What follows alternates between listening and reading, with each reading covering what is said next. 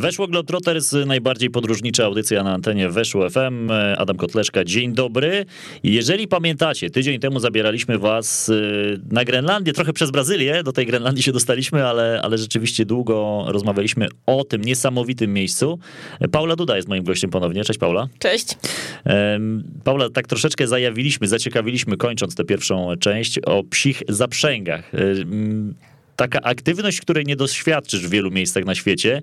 Grenlandia jest jednym z takich miejsc. Opowiadaj, co to w ogóle jest psie zaprzęgi. Wiesz, nam się wydaje czasami, jak oglądamy jakieś filmy, takie stare, nie wiem, ja tak przynajmniej mam, e, totalną abstrakcją. Gdzieś w bajkach można zobaczyć psie zaprzęgi, a to się po prostu dzieje i to jest środek lo lokomocji jakiś na Grenlandii. Tak, to nie jest traktowane jako jakaś tylko atrakcja turystyczna, no właśnie. tylko po prostu jest to środkiem lokomocji na Grenlandii, gdzie, jak już wspominaliśmy wcześniej ta komunikacja po wyspie jest utrudniona, bo, bo nie masz za dużo, za dużo opcji, pomiędzy miastami nie ma dróg. Mhm. E, w związku z czym te psie zaprzęgi cały czas istnieją, funkcjonują i mają się dobrze.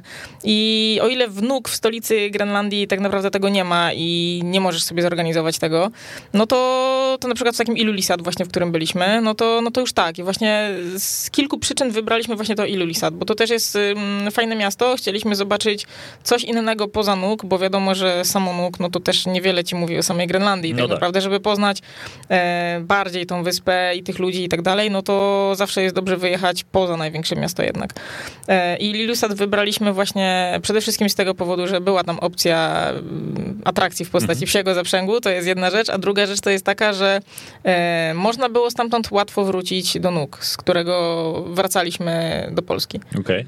E, I z nóg do Ilulisat y, lecieliśmy samolotem, o czym już wspominaliśmy. Z kolei z Ilulisat do nóg wracaliśmy promem, ale to też jest osobna historia. Promem, wow. Promem, promem, dokładnie, bo to też, to też, jest, fajna, to też jest fajna przygoda i super doświadczenie, mm, ale o tym pewnie za moment. Tak. E, jeśli, chodzi, jeśli chodzi o psi zaprzęg, też nie było to łatwe do zorganizowania, nawet w tym Ilulisat, bo o ile jest to miejsce, gdzie takie atrakcje się organizuje, to niekoniecznie w grudniu.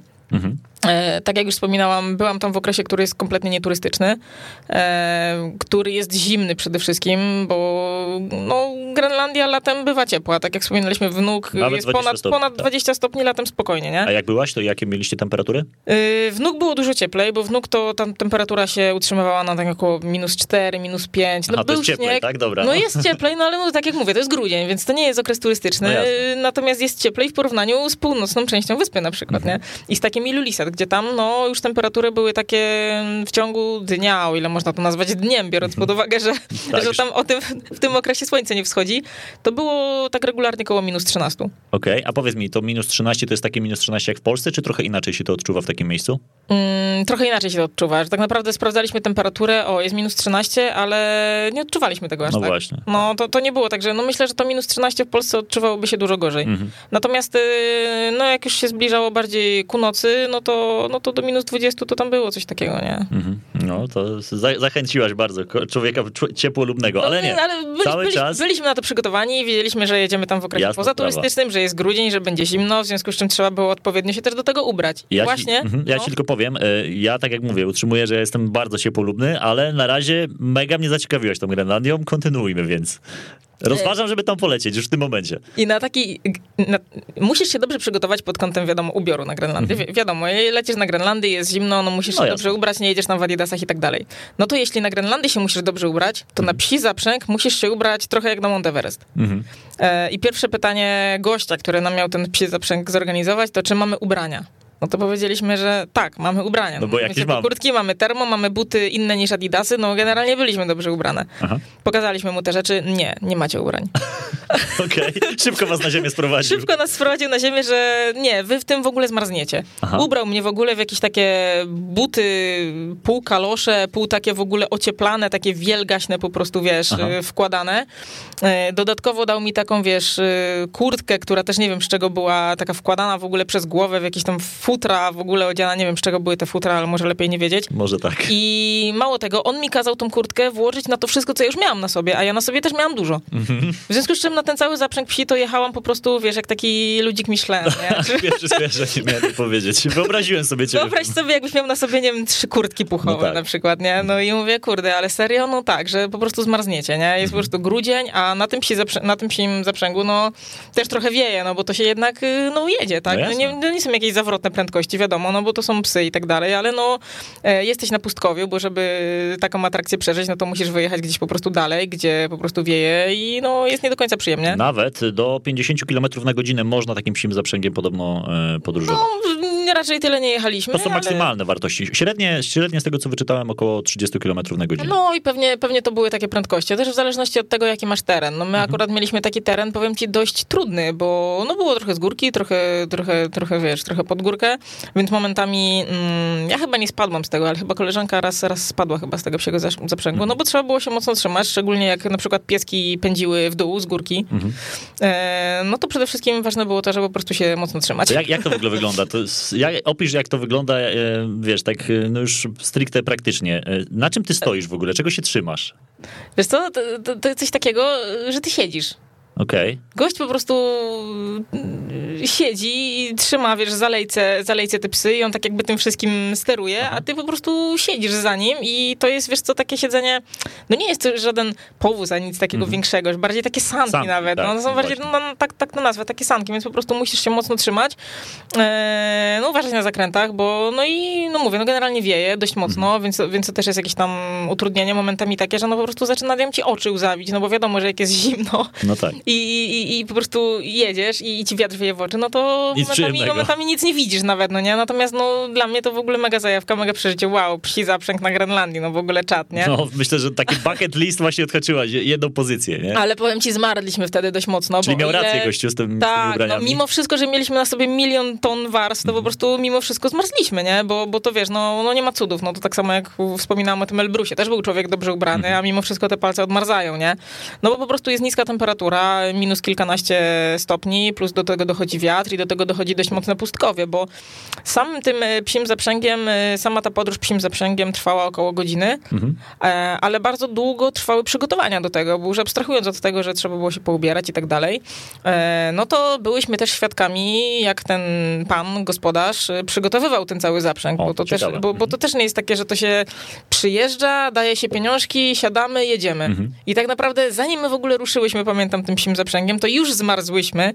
Czekając. No bo, bo to trochę wszystko trwało, no w ogóle to wszystko od A do Z my doświadczy, doświadczyłyśmy. Też w sumie teraz nie wiem, czy to dlatego właśnie, że to był okres zupełnie nieturystyczny i to nie było tak, że oni e, wysadzali jednych turystów i wsadzali drugich turystów, czy to być może to właśnie dlatego było tak, że my po prostu mieliśmy okazję doświadczyć tego od A do Z, nie? E, inna jest jeszcze kwestia taka, że pamiętam, że właśnie ciężko było wtedy w ogóle znaleźć człowieka, który chciałby nas zabrać na taką wyprawę. Mhm.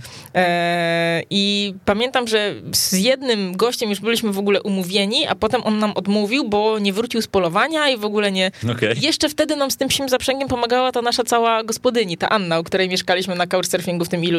Bo my się tak z dziećmi, ta pani z dziećmi, z dwójką dzieci, bo się jej o to zapytaliśmy, jak to zorganizować w ogóle i w ogóle gdzie się odezwać i tak dalej, nie? I ona właśnie miała jakiegoś tam sąsiada, który potem się okazało, że właśnie nie wrócił z polowania i nie będzie w stanie nas na taką wycieczkę zabrać, ale potem już też w sumie nie pamiętam skąd znalazł się drugi pan, bo no w sumie tam co drugi człowiek ma psy i, Okej. robi, i robi takie zaprzęgi, bo tak jak wspominaliśmy, jest to po prostu środek, środek lokomocji i wielu gospodarzy domów no wyjeżdża po prostu na polowania. E, Pewnie jakiś Greenpeace w tym momencie się odezwie czy coś, no ale no wiadomo, żeby przeżyć, no to oni polują, tak? Polują, Jasne. na, polują na renifery, polują na foki, Mhm. e, no więc no po prostu, żeby przeżyć, to, to nie ma innego wyjścia, tak? I właśnie generalnie właśnie jak już wspominałam, wspomniałam temat reniferów, no to z renifera tam jest wszystko. Jest, jesz po prostu non-stop coś z renifera. Z renifera, nie? Tak, jak jest jakieś mięso, no to na 90% jest to mięso z renifera, nie? Jadłaś mięso z renifera? Jadłam mięso z renifera i powiem ci, bardzo mi smakuje. O wiele bardziej mi smakowało niż mięso z kanguru. Kangura na przykład w Australii. Chciałem właśnie o kangurze też powiedzieć. Nie wiem, czy jadłeś? Jadłem. Ja miałem Jadłeś? wyrzuty sumienia generalnie, jak zjadłem tego kangura. Taka trochę delikatniejsza wołowina. Takie moje pierwsze skojarzenie wówczas było. Co ja akurat miałam okazję jeść burgera z mięsem z kangura Też i dla takiego. mnie ono było takie strasznie suche. Tak, suche, na pewno bardziej suche niż wołowina, tak, to też pamiętam. Czy nie zrobiło na mnie jakiegoś zawrotnego wrażenia, tak mówię, dobra, odhaczone, ale tak mówię, nie będę się tym chwalił. Moja siostra jakby usłyszała, to by mnie po prostu zabiła, nie? Ona, No mówię, ona jest tu- wege. A, Więc- no mówię, pewnie by się tu odezwali zaraz jacyś, wiesz, obrońcy zwierząt. Tak. Oczywiście, żeby nie było, ja uwielbiam zwierzęta, kocham pieski, kotki i w ogóle... Tak, ale też skrajnie nie E. można na to patrzeć, bo rzeczywiście są sytuacje, no będąc właśnie w takim miejscu jak na Grenlandii, no siłą rzeczy, żeby tam istniało życie, no niestety te zwierzęta muszą służyć też jako pokarm. No tak. I Najbrutalniej mówiąc. Inaczej też, jak już rozmawiamy o tym psim zaprzęgu, no to też się mogą obrońcy zwierząt y, odezwać, że no biedne pieski, bierzecie ich na takie coś, że Ale te pieski jest- muszą ciągnąć ten, wiesz, tych ludzi. No to też jest takie, ktoś się może odezwać i powiedzieć. Tak, nie? ale też przecież te psy, one są do tego stworzone. One muszą się wybiegać, one muszą poczuć trochę zmęczenia. bo Tak, to trzeba Nie będą zdrowe inaczej. No. To trzeba podkreślić, że to są też właśnie to, co mówisz, to są psy pierwotne, one są przyzwyczajone do takiego życia. Mało tego, one nie mają na co dzień żadnych, nie wiem, but czy czegoś takiego. One nie mieszkają w domach, tylko one mieszkają po prostu na zewnątrz, śpią w śniegu, bo, bo właśnie będąc tam i no to widywałyśmy idąc ulicą, że wszędzie te psy po prostu są w śniegu Luzem, po prostu, śniegu. luzem w śniegu, po prostu wiesz, yy, nawet, nawet nie tyle luzem, bo one chyba gdzieś tam były też na jakichś łańcuchach czy coś, nie? Bo tak jak ci mówię, tam powiedzmy co drugi gospodarz takie, takie psy i taki zaprzęg posiada Mhm. i te psy są normalnie na zewnątrz, w śniegu, natomiast yy, no one nie widać, żeby były, nie wiem, biedne, trzęsące się z zimna, głodne, to po prostu to są psy pierwotne i one Mhm. Przystosowane są przystosowane do tego, dokładnie tak. Tu zaraz jeszcze powiem jeszcze jedną kontrowersyjną rzecz, gdzie też pewnie zaraz obrońcy zwierząt Mhm. też y, się odezwą. Właśnie odnośnie tego psiego zaprzęgu kolejna rzecz. Na dzień dobry ten gospodarz, którego w końcu udało nam się znaleźć, bo tak jak wspominałam, pierwszy, no nie wrócił z polowania i nie mógł niestety nas zabrać A na on wycieczkę. kiedykolwiek wrócił, czy już został na polowaniu i go tam upolowali? Nie wiesz? Mm, Nie wiem niestety tego, ale mam nadzieję, że wrócił. Okej.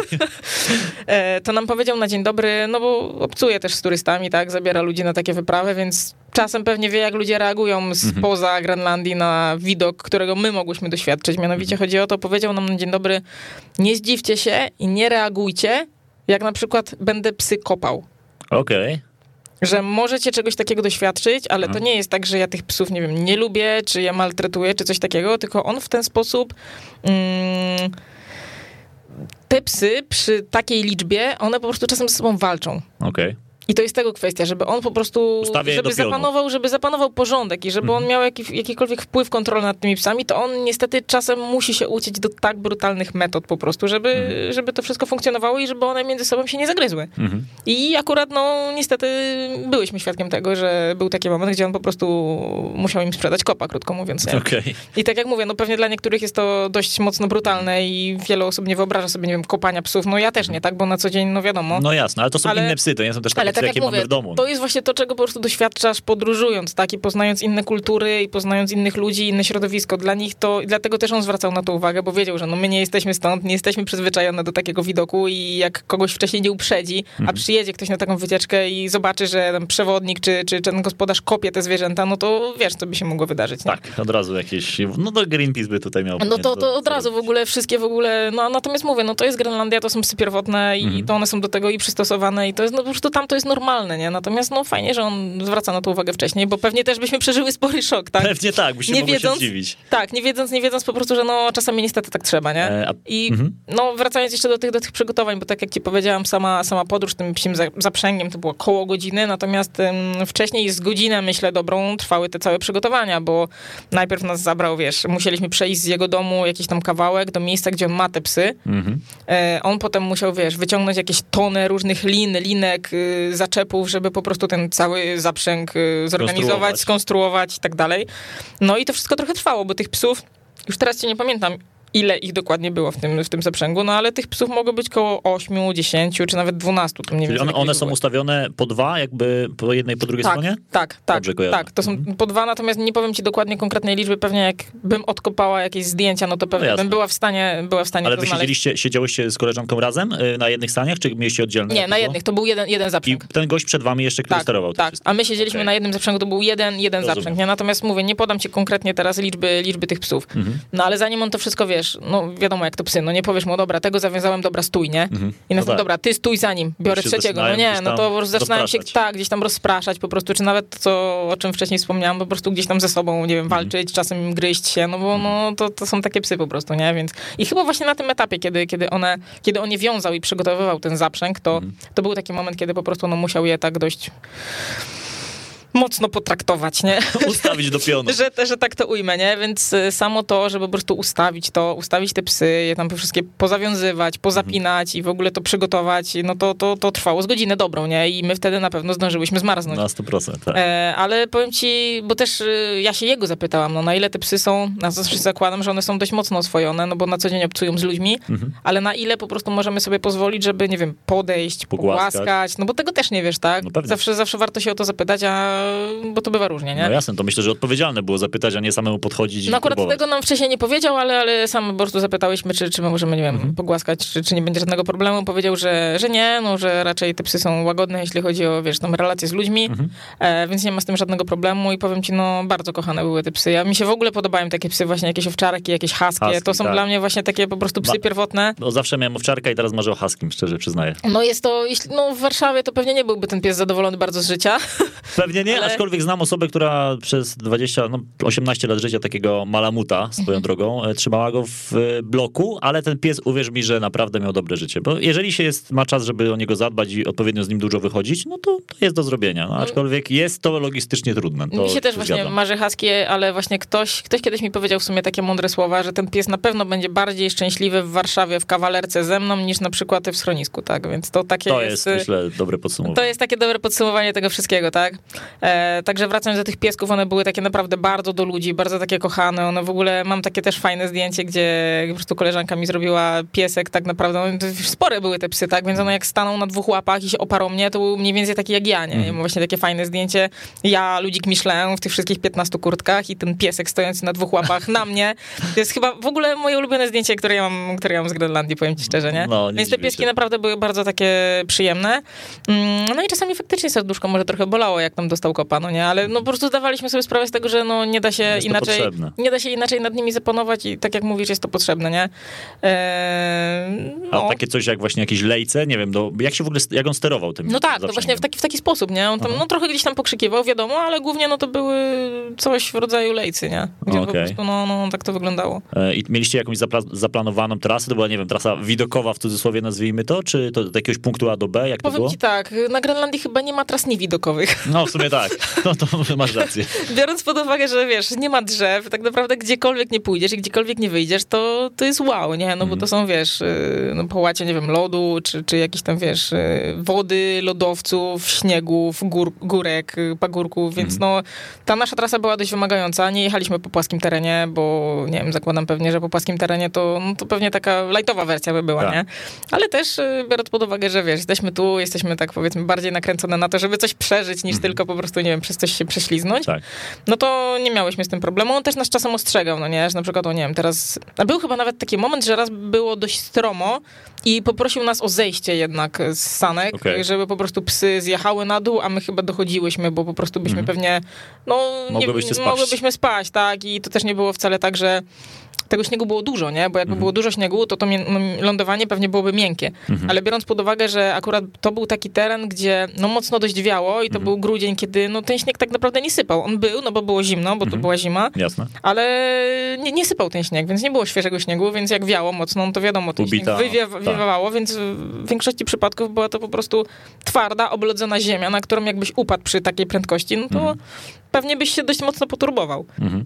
E, droga taka inwestycja w taką podróż e, Właśnie zaprzęgiem? Właśnie powiem ci, że zaraz y, przed właśnie przyjściem, przyjściem do ciebie właśnie pisałam z tą koleżanką, mówię właśnie, pytałam jej, czy pamiętasz, ile płaciłyśmy za ten, za ten, za, za ten zaprzęg? Ona się Mhm. tam pyta, ja czemu pytasz? A, no tu mam taką rozmowę, a zupełnie nie mogę sobie tego przypomnieć. Mhm. I ona mi powiedziała, że to było około 400 koron duńskich, czyli Mhm. 250 złotych. Yy, więc to, to nie była duża cena. Właśnie takie się nawet pytam, mówię, na pewno? Że mhm. tak mało?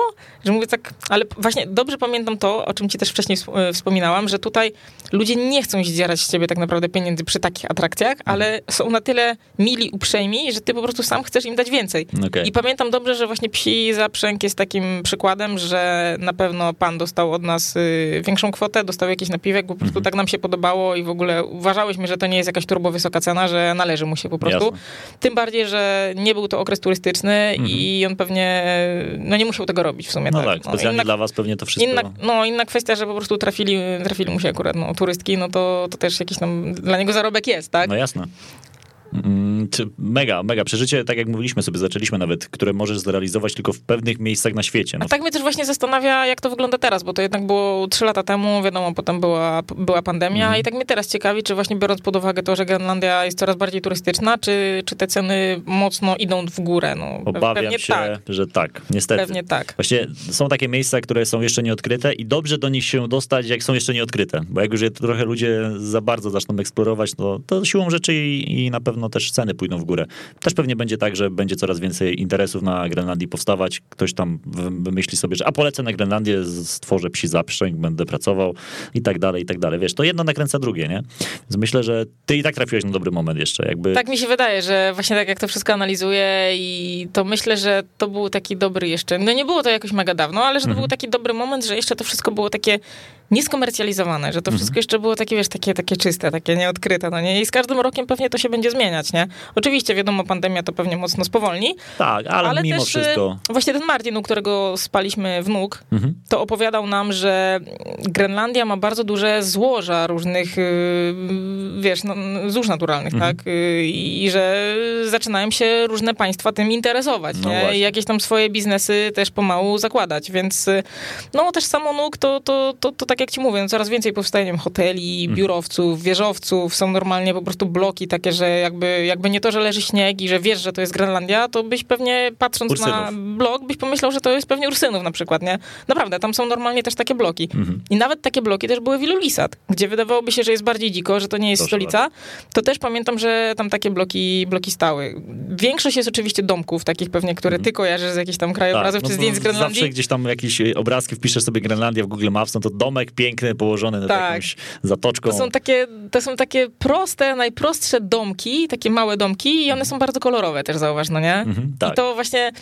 Yy, też, też, też ciekawa właśnie rzecz jest z kolorami tych domków, bo one, nie wiem czy tak jest dalej, ale chyba, chyba już teraz tak nie, ale wcześniej tak było, że one oznaczały funkcję. Okay. Że na przykład jak miałeś budynek policji, to on był czarny, tam szpitale były na żółto i, i to oznaczały te kolory, nie? Natomiast mhm. właśnie Martin, ten nasz gospodarz z nóg, pamiętam, że wtedy nam powiedział też, bo też pytaliśmy go o te kolory domków, mhm. że to nie jest tak, że możesz sobie postawić domek w jakim kolorze chcesz. O. Czyli to Czyli jest to generalnie, ściśle określone. Tak, cała zabudowa musi mieć jakiś tam sens i tak dalej. To jak budujesz domek, to mhm to nie, nie może być, no tak jak mówię, nie możesz, nie możesz sobie wybudować tego domku w jakim kolorze chcesz, tylko no, musisz gdzieś tam to zgłosić pewnie i dostać przyzwolenie. Ewentualnie Ciekawe. możesz wybudować dom, ale nie może być zielony, tylko na przykład musi być niebieski, bo akurat tutaj tak pasuje. Aha. To też jest ciekawy wątek. I a propos właśnie nóg i a propos właśnie domków, to jeszcze mi się ciekawy jeden wątek przypomniał. No to dawaj. Co zwróciło moją uwagę. Podwójna numeracja domków. Tak i właśnie zwróciłam na to uwagę i właśnie zapytałam się też tego, tego naszego gospodarza, dlaczego na tych domkach są podwójne numery. Mhm. I on mi to wyjaśnił w ten sposób, że e, jak jeszcze nie było nazw ulic, wnuk i to wszystko gdzieś tam dopiero powstawało i się budowało, no to domki były po prostu numerowane w miarę jak powstawały. Czyli na przykład ktoś buduje domek, no to on jest y, tam 40, dobra, to dostaje mhm. numerek 40. Y, zaraz powstaje następny, to ty jesteś 41, a ty 44 i tak dalej, no nie? Okay. A potem jak zaczęły się tworzyć drogi i zaczęły się robić ulice i nazwy ulic, no to wprowadzono kolejną numerację, tak? Bo już były nazwy ulic, więc te numery były tak jakby po raz kolejny nadane. Okay. E, no i stąd właśnie ta podwójna, numeracja, podwójna numeracja, tak. I co ciekawe, bo też tego doświadczyliśmy właśnie, jak szukaliśmy jakiegoś tam adresu w którymś momencie e, i podaliśmy no nazwę ulicy z numerkiem domu, to y, lokalsi nam mówili, że nie, że oni nie kojarzą, że oni tą starą numerację to kojarzą, a po tej nowej numeracji to oni nie To wiedzą, nie? nie? To, to, to nie wiedzą, nie? Okej. I to, no, to też takie właśnie jest ciekawe, że właśnie te numerki są podwójne i tak można troszeczkę się z tym pogubić, ale właśnie ludzie, mieszkańcy lokalni bardziej się orientują w tych numerach, Mhm. y, w tych starych, w tych pierwotnych. Proszę bardzo. E, no, to, to, to, są te zawiłości właśnie Grenlandii. E, dobra, zaliczyłaś e, psie zaprzęgi na Grenlandii. Zorze udało się pewnie sfotografować. Ostatecznie tak, ale mówię, ta zorza nie była jakaś mega intensywna, dlatego to jest cały czas taki temat, y, no, który na pewno w moim życiu wróci i który Mhm. będę chciała powtórzyć i zrobić to lepiej, bo no nie mieliśmy wtedy szczęścia do tej zorzy. No mówię, mam zdjęcie, była ta zorza, nawet mam zdjęcie zorzy z tym domkiem takim czerwonym, ładnym, fajnym, No, ale mówię, ta zorza nie była jakaś bardzo mocno intensywna i no akurat trafiliśmy na taki okres, nie? Mhm. że po prostu te, ta intensywność zórz w tym rejonie nie była jakaś taka mocna, ale Jasne. to jest cały czas temat taki, który trzeba dokończyć. no to to akurat będzie miejsce, do którego wrócisz. Wyjątkowo w takim razie pewnie. E, Albo to, o czym wspominałam, Islandia, tam też są zorze. Jest tańsza wyprawa też na No, na Islandię, pewno. zdecydowanie no, w tak. Norwegii też przecież, nie? Zorze możesz Tak, no masz, masz, oczywiście, masz Norwegię, to nie jest tylko tak, że tam, nie? E, powiedz mi, jak wygląda, wygląda takie życie na Grenlandii? No bo chwilę tam po, pomieszkałaś, no, turystycznie czy nie, ale jednak e, tak było. E, bo nam się pewnie wyobraża, że tam jest jeden sklep na całe miasteczko i trzeba iść za spami, w ogóle po bułki do sklepu po mleko. E, to tak trochę jest, czy troszeczkę sobie to e, wymyślamy na podstawie jakichś tam, nie wiem, bajek, filmów e, i doniesień dla kogoś, kto tam nie był? Mocno przerysowane. To znaczy, zależy też gdzie. No tak jak mówię, ja akurat y, nie byłam w tych takich bardzo dzikich miejscach, które wiem, że na pewno istnieją na Grenlandii, tak? Tylko to były raczej, to były raczej miasta. Mhm. Ale powiem ci, byliśmy mocno zaskoczeni, że tam tak naprawdę to, o czym wspominałam, też to wszystko się odbywa zupełnie normalnie. Są markety, są sklepy, mm, są targi, bo też trafiliśmy na taki targ y, w Nuk, gdzie były normalnie jakieś ryby surowe, no wiadomo, no oni z tego żyją i tego jest najwięcej. Raz nawet trafiliśmy na jakieś ptaki, gdzie już nie pamiętam, co to były za ptaki, ale się chyba zastanawialiśmy przez pół dnia potem, co, co to w ogóle jest, no nie, i Okej. jak się to i je, i czy to w ogóle się je, i co w ogóle co się z tym robi, Aha. nie? Także nie, są tam normalnie sklepy, które, markety wręcz, które są naprawdę bardzo dobrze wyposażone i gdzie możesz kupić tak naprawdę wszystko, nie? Mhm. E, trochę pewnie mniej jest tego w Ilulisat, bo tak jak mówię, jest to, jest to No, już trochę miasteczko. mniejsze miasteczko i też to inaczej wygląda, ale Przypomnij, ile propos- tam ludzi mieszka w tym Ilulisat mniej więcej? Wiesz co, tam chyba było z kilka tysięcy, nie? Jak tu było 18, to w tym. Ilulisat pewnie tam będzie około 5. No i chcę teraz też w sumie strzelać jakieś liczby, pewnie trzeba byłoby to sprawdzić, żeby No, tutaj nie pewnie. wprowadzać nikogo w błąd, ale no jest to mniejsze miasteczko, wiadomo. Ale jeszcze właśnie mm, a propos y, Ilulisat, e, to zaskoczyło nas tam, byliśmy w jakiejś w ogóle knajpce. Wejdę ci tylko w słowo, przepraszam, 5 No. tysięcy mniej więcej. Więc dobrze trafiłem. No to widzisz, dobrze trafiłam. Tak. E, Byliśmy w jakiejś knajpce i patrzymy, kelnerką jest Tajka. No kurczę. I tak wiesz co, zaskoczyło nas to bardzo mocno. Mhm. Okazało się, że ta Tajka mówi po angielsku dość dobrze, więc mogliśmy z nią porozmawiać. E, I się pytamy w ogóle no, na, na, początku skąd jest. No mówię, z Tajlandii, z Bangkoku. Mhm. Co ty Ale co- robisz, co- co ty tu robisz? Bangkoku na Grenlandii? Dokładnie, mówię, co ty tu robisz, no nie, że tu w ogóle jesteś, pracujesz w ogóle o co chodzi, nie? No mówi, że po prostu, że przyjechała tutaj do pracy, że wydawało jej się to bardzo ciekawym miejscem, nie ma z tym związanej nie wiadomo jak- jakiej historii i po prostu z ciepłego, tętniącego życiem Bangkoku zdecydowała się, że przyjedzie popracować na Grenlandię w ogóle i to w Ilulisat i w ogóle jako kelnerka, nie? Ogóle Bardzo sympatyczna dziewczyna. Też poznaliśmy właśnie w Ilulisat, pewnie też w jakiej, w jakiejś knajpce, e, gościa z Danii, no wiadomo, dużo jest tam osób obzdaní. Który przyjechał pracować do Ilulisat jako fizjoterapeuta w miejscowym szpitalu Okej. i opowiedział nam wtedy trochę, jak funkcjonuje w Ilulisat służba zdrowia, że jest właśnie szpital, w którym jest chyba właśnie, on mówił, dwóch fizjoterapeutów, tam nie wiem, z, z trzech lekarzy i powiedzmy 10 pielęgniarek, Mhm. ale podkreślił nam, że jeśli chcemy poważniej na coś chorować, to nie tu, nie? W sensie, odradza. że to, to odradza, że zajmują się tutaj taką podstawową opieką zdrowotną, Mhm. ale jeśli wymagany jest jakiś poważniejszy zabieg, operacja, czy ogólnie jest coś poważniejszego, no to, to tutaj raczej nie ma, nie ma co, co liczyć, nie? Że, że zostanie udzielona odpowiednia pomoc i lepiej po prostu, żeby tutaj nie chorować na jakieś Okej. poważniejsze tematy, nie? No to mnie jakoś mocno nie dziwi, no jednak jest to cały czas region odcięty od świata, no jakby nie patrzeć, y, no Grenlandia jest wyspą, samo to, że jest tam drogo, też wynika z tego, że jednak no te surowce z zewnątrz też w jakiś sposób trzeba dostarczać i nie jest to tak łatwe jak na kontynencie. Nie jest to tak łatwo, dokładnie tak. No, natomiast y, jeszcze, nie wiem, czy chcesz jeszcze jakieś pytanie zadać, bo jeszcze o jednym Miało, chcę ci, Śmiało, opowiedzieć. Paula, ty się w ogóle wiesz, tutaj nie, nie musisz czekać na moje pytanie. No wiesz co, y, wartym opowiedzenia wątkiem jest jeszcze nasza podróż statkiem y, właśnie z Illisat z powrotem do nóg. Y, Wybraliśmy właśnie drogę morską z tego powodu, że no też jest to coś innego, ciekawego. No Wiadomo, pewnie. że jak wsiadasz w samolot, no to, to nie widzisz aż tak dużo. Mm, Tutaj taka podróż z Illisat do nóg wybrzeżem, co też wiązało się oczywiście z bardzo ładnymi widoczkami Mhm. brzegowymi, lodowce i, i tak dalej, trwała półtora dnia. Półtora dnia. Tak. Wow, a to, to jest odległość, wiesz mniej więcej jaka? Bo to nie jest aż tak długo, by się wydawało. Wiesz co, nie jest aż tak długo, no tak jak mówiłam. Wy, tak. Z tego co pamiętam, z nóg do Ilulissat było 300 kilometrów, ale no to drogą, wiesz, lotniczą, tak? No tak. A no wybrzeżem ta droga wyglądała trochę inaczej, Mhm. bo to było wzdłuż wybrzeża, no więc tych kilometrów było zapewne trochę więcej. Okej. A biorąc pod uwagę, wiesz, trudny teren, warunki Mhm. atmosferyczne, góry lodowe, i żeby nie skończyć jak Titanic, no to też y, ta podróż jest inna i nie trwa Okej. pewnie jakoś tak... No nie możesz tym statkiem płynąć za szybko. No, No, tak, domyślam się. Wiadomo jak to jest, ale powiem ci, w życiu czegoś takiego nie przeżyłam i pewnie już czegoś takiego nie przeżyję, bo naprawdę za dnia było jeszcze okej, Aha, ale w nocy nie powiem, że to był sztorm, ale po prostu tak bujało, okej. że naprawdę nie zdajesz sobie sprawy. Musieliśmy po prostu plecaki przywiązywać do, do tych naszych y, łóżek piętrowych, bo po prostu one latały Mhm. Wszędzie. Po prostu To, to, było... idealny scenariusz dla kogoś, kto ma chorobę, e, cho- No chorobę właśnie, morską. bardzo nie polecam, jeśli ktoś ma chorobę morską takiej podróży, bo po prostu ja nie wiem, no i wiesz, to jest też taka sytuacja, że masz jeszcze parę dobrych y, godzin y, na tym statku, no i nie wyjdziesz nigdzie, tak? Mhm. No No, tak. nie możesz nigdzie wyjść, na przykład, że zaraz, nie wiem, za godzinę jesteś czy coś i wiesz, i żeby jakoś się ogarnąć, tylko po prostu jak ktoś ma chorobę lokomocyjną, to kaplica. Mhm. Natomiast no... Wy, wy miałyście, czy nie? Nie, no byśmy się nie zdecydowały pewnie w ogóle na podróż morską, wiedząc, Aha. że na przykład ja albo koleżanka ma chorobę tego typu No morską, jasne. no bo, no bo jak wtedy, nie? Tym bardziej, że to jest, mówię, półtora dnia i mówię, Mhm. za dnia to było jeszcze spoko, ale w nocy po prostu jak zaczęło po prostu bujać, to, to powiem ci, to, to też były wrażenia podobne do wrażeń ze zaprzęgu Okej. psiego, nie?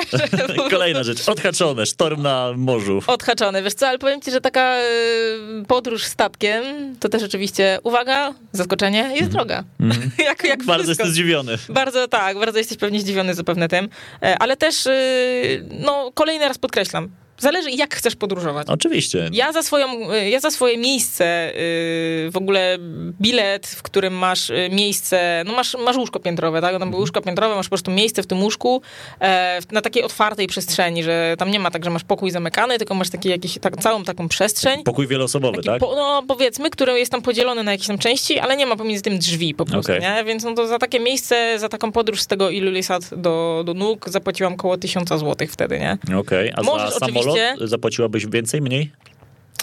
Podobnie. Okej. Dlatego mówię, to są, to są, to są podobne kwoty, Mhm. nie? Natomiast mówię, to jest, podkreślam jeszcze, to zależy jak chcesz podróżować, bo możesz oczywiście sobie wykupić y, kajutkę taką Mhm. jednoosobową tylko dla siebie, ale sprawdzaliśmy, jest to koszt, koszt koło 4500 zł, więc jest to już Za kwota półtora taka. dnia, no to trochę dużo. Półtora dnia za 4500, no to już jest Mhm. taka kwota, że możesz polecieć wszędzie na świecie, nie? Tak, I, no więc, Dokładnie. więc jest to dużo. Natomiast powiem ci też, też fajna przygoda na tym, na tym statku. Polecam, jeśli ktoś by się na taką podróż zdecydował mieć jakiś tam własny koc lub śpiwór, bo Mhm. na takim łóżku piętrowym zastajemy z Ikei w sumie są rzeczy, co nie może w sumie też dziwić, No tak. to jest tak, tak, dokładnie, więc masz jakąś tam, nie wiem, poduszkę, masz, masz jakieś tam prześcieradło, Mhm. Em, ale z kolei jak chcesz sobie już jakąś kołderkę cieplejszą wziąć, no to kosztuje to 85 zł. Pamiętam, pamiętam tą Wow. kwotę, nie? Do, Tak, dobrą kołdrę byś kupiła w Polsce w- za tyle. No, Na tak. własność. I w te, no i z, z tym bardziej, że tą kołdrę tak naprawdę zostawiasz, no bo No co z nią tak, potem tak, zrobisz, no no, nie? No nie będziesz jej targał z powrotem samolotem do Mhm. Polski, nie? Eee, I co jeszcze? A, no i oczywiście w cenę tego biletu nie wchodzi żadne jedzenie. Żaden posiłek? Żaden posiłek. Masz na statku, no najlepiej mieć swoje, tak? Bo to wychodzi wiadomo najtaniej. Tak. E, masz y, restaurację na pokładzie, na statku, ale ona też serwuje posiłki w określonych porach. Czyli na przykład masz po prostu jakieś śniadanie, obiad od tej do tej godziny. Okej. No i uwaga, jest drogo. Czyli nie odkrywam Ameryki, no nie? W sensie... Pamiętasz E, jakieś przykładowe ceny takich posiłków? Wiesz co, no żeby... Pamiętam, że za taki obiad, który tam był serwowany w formie bufetu z deserem, no to też był koszt około 80 zł. Okej. No to taki dobra restauracja, muszę ci powiedzieć. Dobra restauracja, ale pamiętam, że dobre było to jedzenie. Większość rzeczy było z renifera. Jestem w szoku bardzo. To, jest, to może być dość Niemożliwe. dość duże zaskoczenie może to być, ale naprawdę, powiem ci, mi bardzo zasmakowało. Zasmakowało mi bardzo mięso z renifera w różnych postaciach, jadłam i to jest akurat, to porównywaliśmy z kangurem, który jest Tak. suchy, no to, to ten renifer jest całkiem taki przyjemny do jedzenia, nie? Jest mi- bardziej soczyste takie? jest takie miękkie to mięso, nie? Mhm. Miękkie, takie nie, fajne. Pamiętam, że smakował mi ten renifer, nie?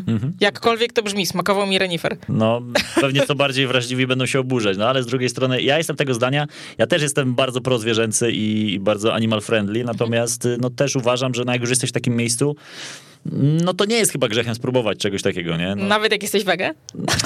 no nie, no wege to już pewnie tu Jasiu, no słuchaj, Jasiu realizuje, Jasiu jest wege, pewnie teraz w ogóle nas wyciszył, już nie, już nie nadajemy, aczkolwiek, y, no nie, no jak jesteś wege, to nie, no pewnie to jest co innego, tak? No bo rozumiem, jak ktoś jest, nie wiem, 20 lat wege, to nie będzie jadł kangura, natomiast jeżeli jesteś mięsożercą, nawet lubiącym zwierzęta, no to chyba się nic nie stanie, jak tego jednego kotleta na spróbowanie weźmiesz. Tak się tłumaczę z tym kangurem dlatego, więc y, jakby... Szukasz usprawiedliwienia. Szukam usprawiedliwienia. Miałem wyrzuty sumienia, mam je lekko do dzisiaj, ale on i tak już nie żył, no to co? Ale powiem ci jeszcze jedną rzecz związaną, związaną z tym statkiem. E, Podkreślam jeszcze raz, że to był okres, kiedy byliśmy zupełnie nieturystyczny. Mhm. E, W związku z czym wtedy na tym statku byłyśmy jedynymi turystkami, o czym nas poinformowała tam k- jakaś osoba, członek załogi, nie? Okej, czyli E, wszystko co, lokalsi? Tak. To Duńczycy, pracy, Duńczycy tak? głównie, przemieszczający się po prostu w ten sposób do pracy. Wow. E, pamiętam, że w ogóle załoga bardzo, bardzo przyjazna mm, turystom i, i pewnie nie tylko.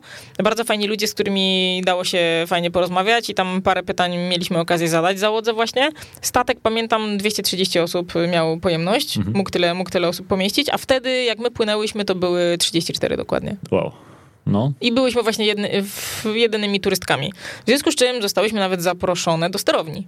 Naprawdę. Może mam takie zdjęcie tak, że, że mogliśmy wejść do tego pomieszczenia, gdzie jest kapitan, gdzie operuje się tym statkiem, gdzie się steruje To też tym ciekawe, statkiem. to fajne przeżycie. Tak, i też właśnie mam takie zdjęcie, gdzie tam stoi. No pewnie nie kapitan, bo to nie jest tak, że cały czas kapitan stoi za tymi sterami, No tak? jasne. Ale jest właśnie człowiek, który operuje tym wszystkim e, i wiesz, piękny widok w ogóle, bo to za dnia było, no naprawdę, zaprosili nas wtedy. Pamiętam, że to nie było tak, że my się jakoś, nie wiem, prosiłyśmy o to, czy pytałyśmy o to, tylko po prostu wywiązał się jakiś dialog i dostały, zostałyśmy po prostu zaproszone, czy chcemy zobaczyć, Wow, biorąc pod mega. uwagę małą liczbę osób na statku i że w ogóle 30 osób tylko, tak? Także to też była taka dodatkowa jeszcze atrakcja, nie? Kapitalna. Ty, powiem ci, że masz szczęście w takim razie do takich e, miejsc wiesz w co, podróżach. To różnie bywa. No czasami mam, czasami nie. Natomiast to podkreśla tylko to, o czym ja wiem i staram się też tak zawsze robić, żeby unikać tego okresu, gdzie jest po prostu najwięcej ludzi, tak? Mhm. Bo zakładam, że w jakimś po prostu, wiesz, maju, czerwcu wygląda to inaczej. No pewnie wtedy do sterowni byście nie weszły.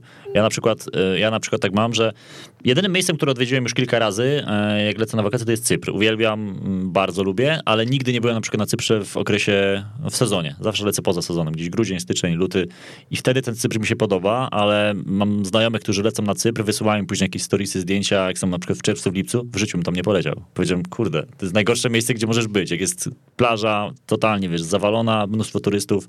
Wiesz, inna kwestia jest taka, że takie rejony typu właśnie Cypr y, czy inna Grecja w okresie lipiec, sierpień, to przecież tam jest 100 stopni. To jaka to jest kompletnie przyjemność, nie? beznadziejny pomysł, żeby tam lecieć w takim Nikt- miejscu. nikt mnie nie Najwięcej namówi. ludzi leci, mnie też nie. Tak, nikt mnie nie Absolutnie. namówi na Grecję w lipcu, bo po co? Bez sensu, też tak uważam. E, Raz, że w Polsce wystarczająco ciepło wtedy w lipcu, więc jak szukam ciepła, to, to nie muszę. Inna kwestia jest taka, że wiem o czym mówisz, bo miałam okazję być na Cyprze w lutym i było tam całkiem przyjemnie. Mhm. Oczywiście. Około 20 stopni, bardzo ładne słońce, praktycznie pusto. I pusto przede wszystkim. I, i, i to, jest, to jest fajne. I wtedy możesz właśnie liczyć na takie atrakcje gdzieś od lokalnych ludzi, którzy są wtedy, nie są aż tacy zabiegani, bo wiadomo, nie mają tylu klientów do obsłużenia, są dla ciebie trochę milsi, gdzieś jakąś zniżkę jeszcze złapiesz, gdzieś cię wprowadzą, gdzie by cię normalnie nie wprowadzili. No ja też tak postrzegam podróżowanie, żeby jak gdzieś lecieć, to poza sezonem totalnie. Dlatego polecam właśnie takie, takie momenty. Co prawda to się troszeczkę może ma nijak do tego, że ja właśnie latem mam więcej czasu na to, tak? No, zimą to jest taki okres, gdzie, gdzie tak, ale na przykład latem nie, dlatego latem głównie wybieram jakieś po prostu szczyty górskie. Mhm. A jakieś takie wyprawy typu właśnie. spokój. Tak, a takie wyprawy typu właśnie, no zarówno właśnie Grenlandia, jak i właśnie ta Australia, czy Mhm. Nowa Zelandia, w której byłam, czy, e, czy też Tanzania, bo jak się na Kilimandżaro wspinałam, no to też, no to wszystko było Też zim- była Tanzania u to, ciebie, tak, tak? to było, zapomniałam wcześniej o tym, tak, to było realizowane wszystko zimą. Okej. I, I Antarktyda też będzie realizowana zimą, co prawda z innych przyczyn, Mhm. e, no ale też będzie to grudzień, styczeń, tak, więc to jest u mnie chyba taki najbardziej w sumie taki podróżniczo ciekawy okres. Aczkolwiek na, na Antarktydzie to myślę, że tam tłumów turystów nie będziesz miała. Gdzie, To kiedy byś nie poleciała? też nie spodziewałam. Mm, Wiesz, najbardziej tylko ubolewam nad tym, że nie wiem, czy kupię tam magnesik na lodówkę, bo zbyt... Przyniesiesz sobie jakąś taką bryłę lodu, e, nawet jak ci rozmrozi, to potem ją zamrozisz, wiesz, tak jak, jak się piasek przywozi z Bałtyku, nie? że piasek z Bałtyku albo powietrze w słoiku. To coś takiego z Antarktydy sobie przyniesiesz, zam, przywieziesz zamiast y, magnesu. A akurat zbieram to tak myślę, że to może być to miejsce, gdzie, gdzie nie uświadczę, nie? Myślę, że wynagrodzi ci to miejsce brak magnesu w pełni. E, zostańmy jeszcze na chwilę na Grenlandii. Mm, przypomnij, ile łącznie tam spędziłaś? Tym, którzy pierwszej części nie słyszeli? Co, to nie było jakoś długo, to było około pff, 10 dni. No ale to myślę, że jest wystarczająco, żeby trochę poczuć ten klimat Grenlandii. No jakby okej, okay, rozmawialiśmy, że całej oczywiście nie będziesz w stanie zwiedzić, zobaczyć, bo to jest za duża przestrzeń. Natomiast y, czy czegoś ci brakowało podczas tych 10 dni tam na Grenlandii? Coś cię, nie wiem, może zawiodło e, w, wiesz, w porównaniu do twoich oczekiwań? Zorza polarna.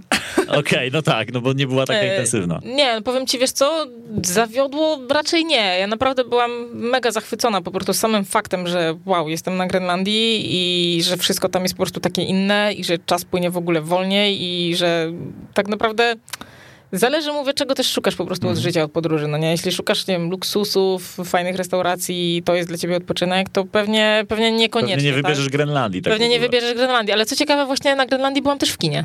Wyobraź sobie. No, po duńsku?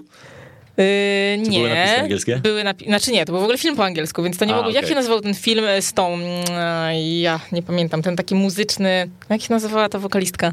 A. On nie był tak, no, no dwa lata temu to było, nie? Taki musical mega słynny z tym, z tym, co się wszyscy, Ryan Goslingiem? Star is Born? Tak to było? Star is Born, zaraz sprawdzę. Ja, ja, z musicalami jestem trochę na bakier, więc muszę się posłużyć. To jest taki sławny film, a mi wyleciała totalnie nazwa z głowy. Mm, Star is Born, w 2018 e, był on... Lady Gaga. Lady Gaga. A, Lady Gaga. Tak, ona tam grała. Tak, no tak, a, to z tym, no gościem z tego. Z, tak, to... E, tam gra też ten aktor, który grał w czym? W Cats Vegas. Tak. Masz po prostu czasem taką czarną dziurę tak, coś, co no ja jest, to jest mega popularny film i ja właśnie zapomniałam, jak on się nazywał. Star is Born, tak, Lady Gaga, właśnie tego mi brakowało. I właśnie wtedy byłam na Grenlandii na tym filmie. Okay. I co mi się jeszcze ciekawego właśnie y, z tym kinem wtedy zapamiętało, że były seanse w ciągu dnia tylko dla matek z dziećmi. Wow, okej. Okay. Znaczy, może inaczej, przystosowane dla matek z dziećmi. Czyli oznaczało to mniej więcej to, że mm, było ciszej, czyli ten dźwięk nie był taki na full, jak okay. jest. My zazwyczaj jesteśmy przyzwyczajeni w kinie, to jest jedna rzecz. A druga rzecz jest taka, że nie było całkiem ciemno na sali. No bo jak przychodzi matka z dzieckiem na przykład, która nie, nie ma w ciągu dnia co robić, zajmuje się tym dzieckiem, jej się nudzi po prostu, tak? Więc może sobie po prostu pójść do kina.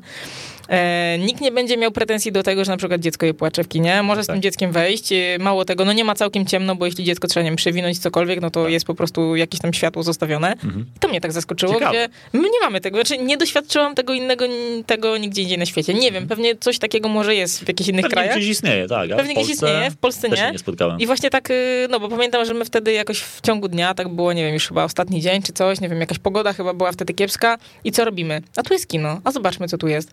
No jest właśnie ten film, nie? Ale właśnie to był chyba ten seans dla matek z dziećmi. No ale dobra, chodźmy. I poszłyście na ten seans z, tak. ma, dla matek z dziećmi. Z tego, co pamiętam, to tak, bo byliśmy właśnie na tym i to, i to było w ten sposób i wtedy się dowiedziałyśmy w ogóle, że bo w kasie się tam pytaliśmy, no, no mówi, tak, no jest tutaj film pokazywany o tej i o tej godzinie, ale to jest taki seans przystosowany dla matek z dziećmi. Mówię, jak to? No i on zaczął mówić, że właśnie to jest, no nie jest całkiem światło przegaszone i tak dalej, okay. i tak dalej, nie? No to też jest takie coś innego, powiedzmy, czego jeszcze doświadczyłam na Grenlandii. Jak się oglądało film w takiej atmosferze? Wiesz co? Trochę inaczej, ale nie było źle. No, nie było mówię... to, że tak, że nagle 20 nie. dzieci zaczęło płakać. Na szczęście akurat wtedy na sali nie było jakichś tłumów, okay. więc nie doświadczyłyśmy tego, że nie dało się na przykład oglądać filmu z tego powodu, że ci nagle 15 dzieciaków zaczyna mm -hmm. płakać, tak? Mm -hmm. Więc to pewnie jest taka rzecz, której też byś się nie spodziewał po Grenlandii. Mhm. Właśnie tu inaczej, bo ty mnie pytałeś, czy coś mnie zawiodło, a ja bardziej bym powiedziała inaczej, że wiele rzeczy mnie właśnie zaskoczyło. Okay. Nie zawiodło, tylko po prostu zaskoczyło i tak zaskoczyło pozytywnie, bo mm, okej, okay, może też czasami mm, jadąc gdzieś, no to masz czasem jakieś wyobrażenia, no nie? Czy mhm. nawet mogę powiedzieć więcej stereotypy. Może nie aż tak jak właśnie ludzie, że tam nic się nie dzieje i w ogóle ludzie mieszkają w iglo, ale też tak do końca nie wiesz, czego się spodziewać i na ile to wszystko jest tam rozwinięte. Mhm. I zaskoczyło mnie właśnie pozytywnie to, że tam się toczy normalnie życie. Że normalnie życie, wiesz, ludzie, tak jak mówię, pracują, mają normalne domy, mhm. Netflixy i tak dalej, grają w piłkę i tak dalej, że to nie jest coś takiego, że tam po prostu jest pustkowie i ludzie, ludzie, ludzie tylko polują. No oczywiście polują, ale to nie jest tak jakby kwintesencją ich życia. O, okay. może tak, że po prostu tam się toczy normalne życie, gdzie są normalnie sklepy, hipermarkety, ludzie oglądają Netflixa i tak dalej, nie? Więc to bardziej nie tyle, że zawiodło, tylko zaskoczyło i fajnie było to zobaczyć, nie? Mhm. E, co trzeba sobie przy wyjściu z Grenlandii? Jest coś takiego, co się jednoznacznie kojarzy z tym miejscem? Wiesz co, są takie też teraz nie przypomnę sobie tego nazwy, ale to jest właśnie bardzo tam popularne, że są takie jakieś postacie różne, figurki. Okej. To, to ma jakąś taką nazwę, one są takie białe z jakiejś pewnie kości, z jakiegoś zwierzęcia. No nie, akurat Aha. sobie tego nie przywoziłam, bo ja nie jestem zwolennikiem przywożenia tego typu rzeczy z różnych miejsc, Jasne. bo po prostu potem też zabrakłoby miejsca na to w domu. No rozumiem. E, więc Ale magnes rozumiem, że dało się. Ja zawsze dwie rzeczy. Ja mówię, że zawsze fotografuję i to są takie moje, wiesz, moje rzeczy, moje pamiątki, plus magnesik na lodówkę, który tak, były, były na Grenlandii magnesy. Ile masz lodówek E, w domu? Wiesz co, no mam jedną w domu rodzinnym w Kielcach i drugą w Warszawie, więc Okej. dobrze, że mam dwie lodówki. Dobrze, że masz dwie lodówki, Mało dokładnie. tego, ta kielecka, którą mam w domu, to jest jeszcze taka, wiesz, złożona z dwóch części, więc... O, y, to idealnie dla ciebie. To No, jest miejsce, gdzie magnesy ale przyczepiać. powiem ci, już się kończy to miejsce, no. Kup sobie trzecią. No będę musiała Tylko nie, będziesz, nie będziesz w niej nic trzymać, tylko będziesz miała magnesy. Nie Tak. musisz je nawet do prądu podłączać. Specjalna lodówka na magnesy. Tak. Więc tak, y, są, wiesz, są właśnie takie właśnie te figurki i też wiesz co, jeszcze mi się jedna rzecz przypomniała, tam byłam na poczcie, bo wysyłałam jakieś pocztówki w ogóle wtedy, no nie? E, I na poczcie były siedzenia obite skórą z foki. Okej.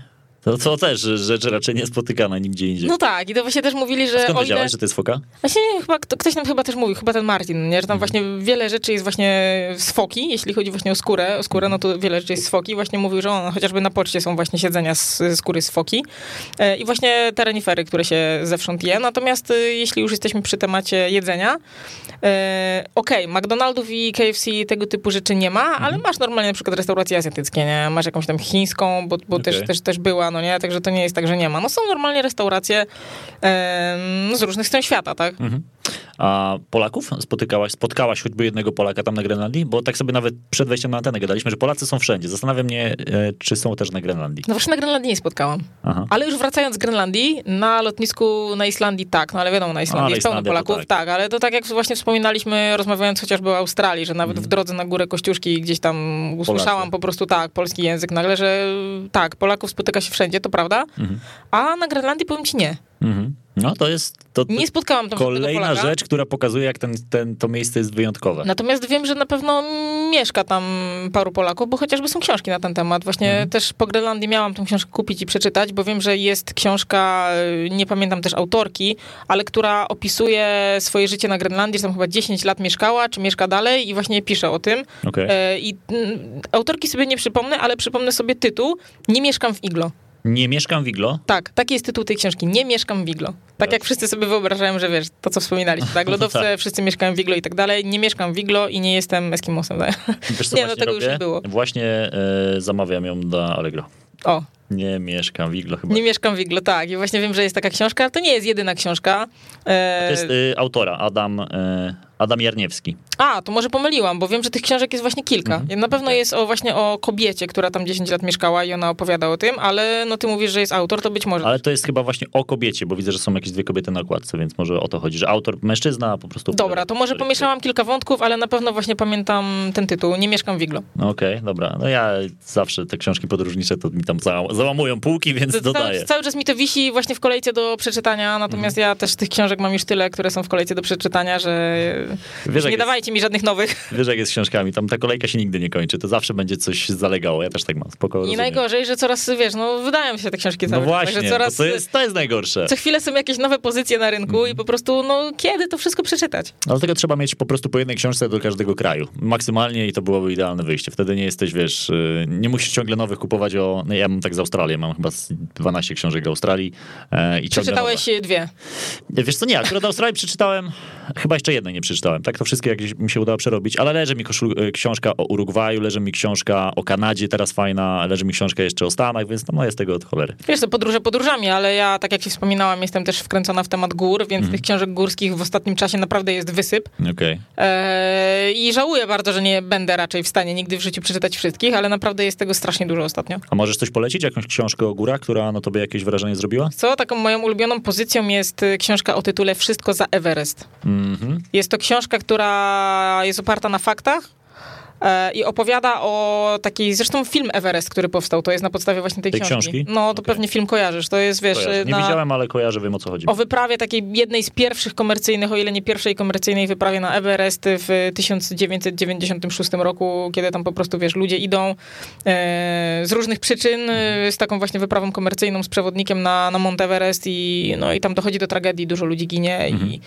i jedzie z nimi właśnie wtedy też taki dziennikarz, który, który potem pisze o tym książkę i na tej podstawie jest ten film Everest, więc to jest dla mnie jedna z takich e, ciekawszych górskich pozycji, no i tym bardziej, że mówię, no jest oparta na faktach, więc naprawdę to się czyta jednym tchem. Paula, wiesz, żebyśmy mogli tu jeszcze pogadać ze trzy godziny, ale ja się realizator zaraz kończy, kończy zmianę i będzie mnie tutaj wy- wyrzucał ze studia. Mm, Natomiast y, mega się cieszę, że mogliśmy sobie pogadać o tej Grenlandii. E, I jak sama już widzisz, ja też to wiedziałem, że tych wątków będzie całe mnóstwo jeszcze na kolejne e, części, więc będę zaszczycony, jak wpadniesz do nas sobie pogadamy jeszcze o jakichś e, ciekawych podróżniczych tematach, co? Jasne, na pewno. Mm, To trzeba będzie zrobić. Słuchajcie, powoli zamykamy ten odcinek o Grenlandii. Część druga. Dla tych, którzy słyszeli tylko tę część, odsyłam was do części pierwszej. Tam taki wstęp mocny, też trochę więcej o Pauli, o jej podróżach i o, o liczbie krajów, w których była, e, też trochę o Brazylii w ogóle. To jest ciekawy wątek, że połączyliśmy Brazylię z Grenlandią w jednej audycji. Pewnie nikt inny by tego nie zrobił. Myślę, że to się wydarzyło po raz pierwszy w ogóle w historii. E, Odsyłam was na weszło.fm, zakładka Weszło Globetrotters, e, także na Spotify, tam te wszystkie audycje również są wrzucone, chyba, że ktoś korzysta z SoundClouda, tam też to znajdziecie, ale ja nigdy z SoundClouda nie potrafiłem jakoś korzystać na dłuższą metę. Polecam wam Spotify, chyba najwygodniejszy. Paula Duda była moim gościem, bardzo dziękuję. Dziękuję również. Do usłyszenia. Do usłyszenia. E, Do, do usłyszenia mówimy Pauli, E, trzymajcie się dobrego tygodnia, kolejne Weszło Globetrotters już za tydzień.